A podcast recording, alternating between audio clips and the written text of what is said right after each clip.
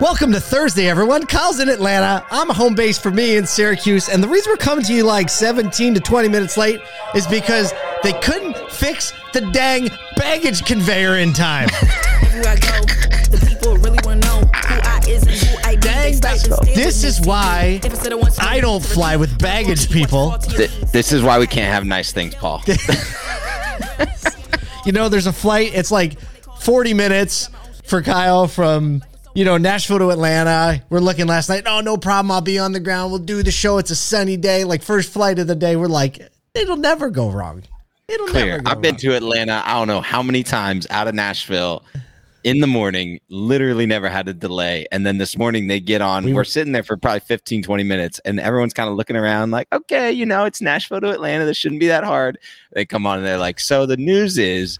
Literally, the baggage conveyor belt that gets the baggage from the front of the, the airport to the back of the airport has shut down, Oh, and it they're was an airport thing. Yeah, we we look Oh. at like literally every airline is down, and we look out, and these guys they're literally like hand carrying because I could see the ba- hand carrying. It's a rough morning. Props to the It's a folks at the Nashville in BNA this morning, hand carrying baggage. Uh, speaking of being at, oh, speaking of Nashville, I'm just gonna hit stop right there. nice, nice with the little uh, graphic on the screen. Yo, we're less than a week away. Tuesday, December 20th. We're doing the year end live stream. I'm wheels up with my family to Nashville to come hang out with you and your family tomorrow. And we're going to see the town so a little good. bit, get set up so that we can be fully prepared for the year end extravaganza. We got people flying in to be guests. We got a live studio audience. We got a live band. We have producers. We have cameras and lights and set deck. We have all the stuff. So, uh, December 20th, mark your calendar between 2 and 4 p.m. Eastern, uh, or go to our LinkedIn page or just go to asotu.com, get all the details for however you want to watch it. But please, please be there with us on the live stream on, on Yeah. Tuesday. It's going to be unbelievable. Check out the live stream online if you're in Nashville, Birmingham, Louisville, Atlanta, Jackson, Memphis, anywhere like those surrounding areas. Come on in. We've got a whole bunch of people. Just kind of, it's going to be Yes. a little familial atmosphere. I got a, I got like probably five or six texts. Hey, I know I've been, I haven't bought my tickets. I haven't got, I'm coming. We're, I'm going to be there. So it'll Yes. be a, a, Join a us live. It'll be fun. Yeah. Join us live because, and we even have a game show. We have a game show. It's gonna be full ridiculous. Do we talk about the Paul name- was like, Paul goes. I, I'm explaining the game show because when Paul was sick the other day, we we we kind of figured out the game show, and he's like, "So you're telling me that the same people are going to be doing the same things, and everybody's going to be still not. the same A, time?" I still don't know if that's going to work. I still don't know if that's going to work.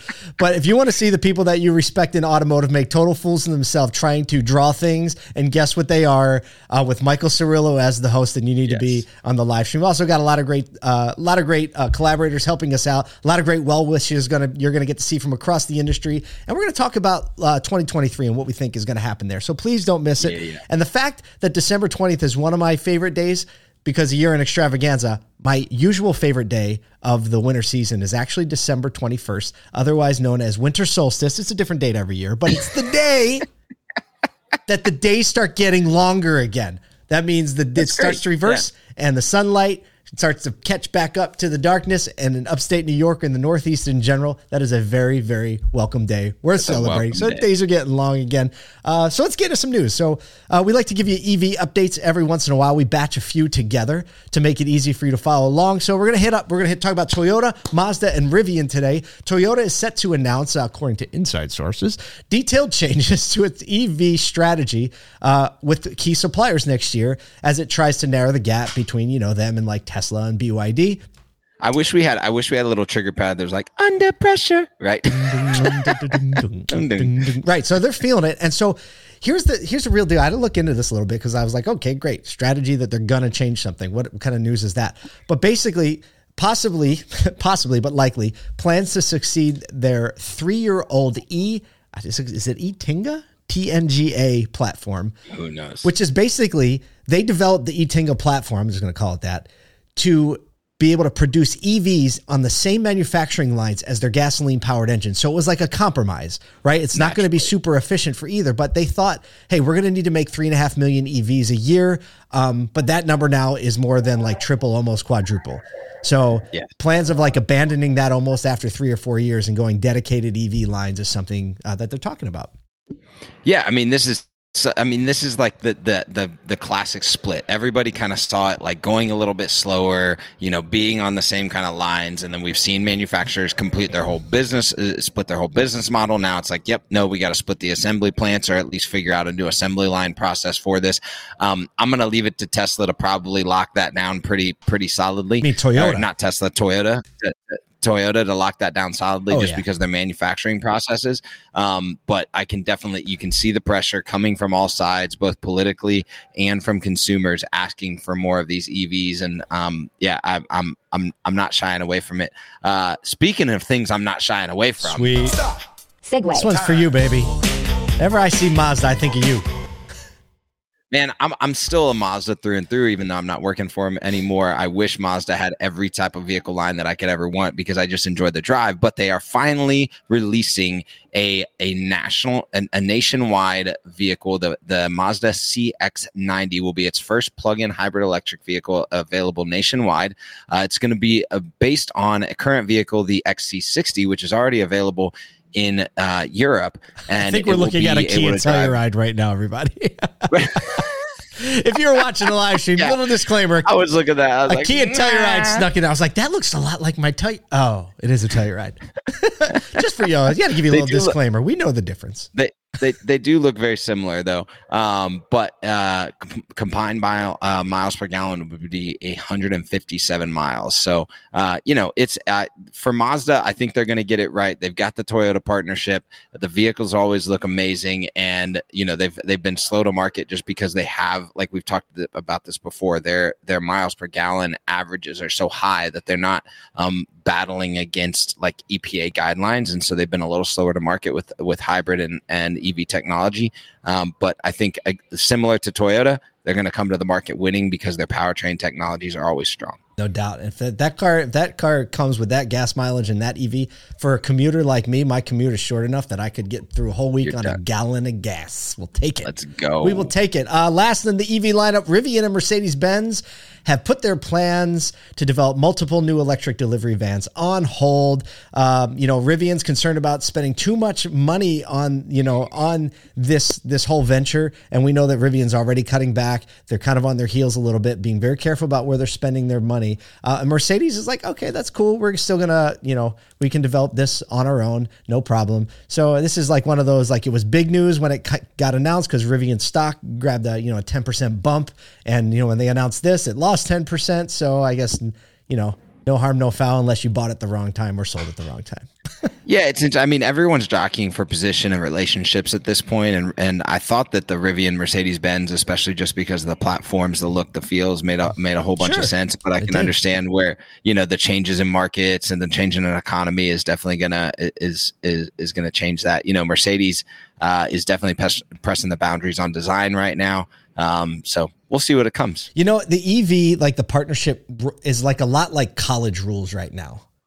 right? It's like Friday night college rules, things that made a lot of sense at one point no longer make any sense once you grow up and get a little bit more matured. So, I mean, that, I'm just kind of taking all the relationships in the EV world, just, Just like wrap it all Friday night college rules back in the Yeah. day. Um, all right, we got a couple more news stories. Well, speaking of all this clean energy, segue. This is a day that I've been thinking of since Back to the Future 2 came out. And, you know, Right. the professor had Mr. Fusion on the back of the DeLorean. So with nuclear fusion is like happening for real, for real. And this is like combining two atoms. Basically, they combine two atoms together to create energy, right? So, like a nuclear bomb, all that comes when you split an atom apart and it creates this energy. Obviously, you can't really harness that, or you still takes a lot Can't of energy to break control, apart. yeah. This is putting atoms together, and for the first time ever in history, uh, do we have the picture of that? Did you already put it up? Did I miss it? Look at this machine. That's an actual machine. It looks like something out of you know like Marvel Infinity War that is going to create interdimensional travel. I can't believe that's a functioning machine, but basically they put two atoms together. It does something to the nucleus that create, and then finally they were able to cr- create a net positive energy gain. Meaning by do this, they created more energy than it took to do it. Um, funding for these types of things is skyrocketing. This announcement, they were already saying calls are flooding in from investors saying, "Can we invest here? Can we invest here?" Although they're saying commercialization of this, it's going to take years, probably decades, before it, it it's producing something. But I guess that's, I mean, it's the future of clean energy, right? A lot of movies Yeah, I mean, I th- about it. I think it's a lot of the future of clean energy. And and when you think about like looking at that, if you were to pin that up against a computer in 1960, 1970, right? They look kind of the same size. exact Size. It's the same look. Now, this has a lot more to do with like Physics. bringing together Well, very, so very, very volatile, i- i- you know, things, right? Yeah, yeah. Um, yes, uh, yeah, it's an extremely volatile, but the the benefit here of having a net positive gain as compared to like losing energy trying to make one of like one nuclear fusion happen is a massive step because now everything from here is positive up. And uh, I think that the money invested is probably going to go a, a, a pretty long way at this point. Yeah, no doubt, no doubt. All right, finally today, move over mainstream media. It's kind of something we say around here a lot anyway. A new report by Reuters shows that young users are increasingly using, get this, wait for the big surprise here, they're using TikTok as their go-to news source. Now, we already knew that over 40% of those same users use TikTok for search. We've talked about that on this show like, you know, like when you want to find a restaurant, you don't search Google, you search TikTok, right? Cuz you trust the people, you don't trust the man. But now it's trending into finding their news. Also, um, when asked which outlets they trust, so like they're already going to TikTok for their TikTok for their news, and they say, "Well, where do you go for your news?"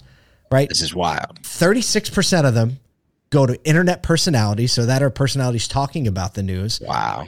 18% is the next highest, which is ordinary people. So those two together equal 54%, right? So I'm going to listen to All the internet authority. personalities that have no vested interest in being sensational for me to come back to them. And Not at just all. any old ordinary person, right? We'll trust them with the news. And then a f- distant third is mainstream media at 14%. And not surprisingly, coming in last, only 8% of them would trust a politician for the news. this is I mean, honestly the future, dude. this is it's wild it's wild like you we have to think about this as as a culture as as people that are being informed and and even just like from an, a specifically auto perspective like what uh, how are people you know moving from like okay consumer reports in the 90s early 2000s was the authority on what vehicle should i buy to now like what's the authority on what vehicle should i buy influencer and internet personalities and ordinary people sharing their stories about vehicles that are in the market right now. Mm-hmm. Like that's where people are going to find out what they should do next from purchase behaviors to political understanding to to news, mainstream media, all of that type of stuff is living on platforms like this. So like if you're not thinking about that as a business, even even relating to that night, it might not even be be you doing social, but understanding that that's where people are garnishing their opinions, that's a big deal in business. You do realize where this places us. Can you call us mainstream media yet? No. Let's let's No. I'm we're gonna saying- go. We're, I'm we're saying- gonna go internet. I'm, maybe Let's I'm go. being Let's gratuitous, but I'm placing us as internet personalities right put now. us in there. Let's we are it. certainly not ordinary. yeah. So no, definitely not ordinary. Yeah, but I think I think this is this is the game. Like you watch how, and if you were to look at the data a little bit more, you realize like on Facebook it looks a lot different, but still, ordinary people actually rank pretty high. Although mainstream media ranks a lot higher. If you think about the demographic, grew up trusting mainstream media. We are just there's just a growing distrust around mainstream media. When you look at the next generation coming through, like that's not going to get any better. So I think people that are curating, we like to call them the DJs that play all the good songs, right? You can't listen. And and so like the need for the personalities to really stay true to the facts from multiple sources. And you know, you're gonna get their flavor of commentary. But really, I mean that that is going to be the the game in the next in the next 20 years for sure. So it's fun to be on this side of it.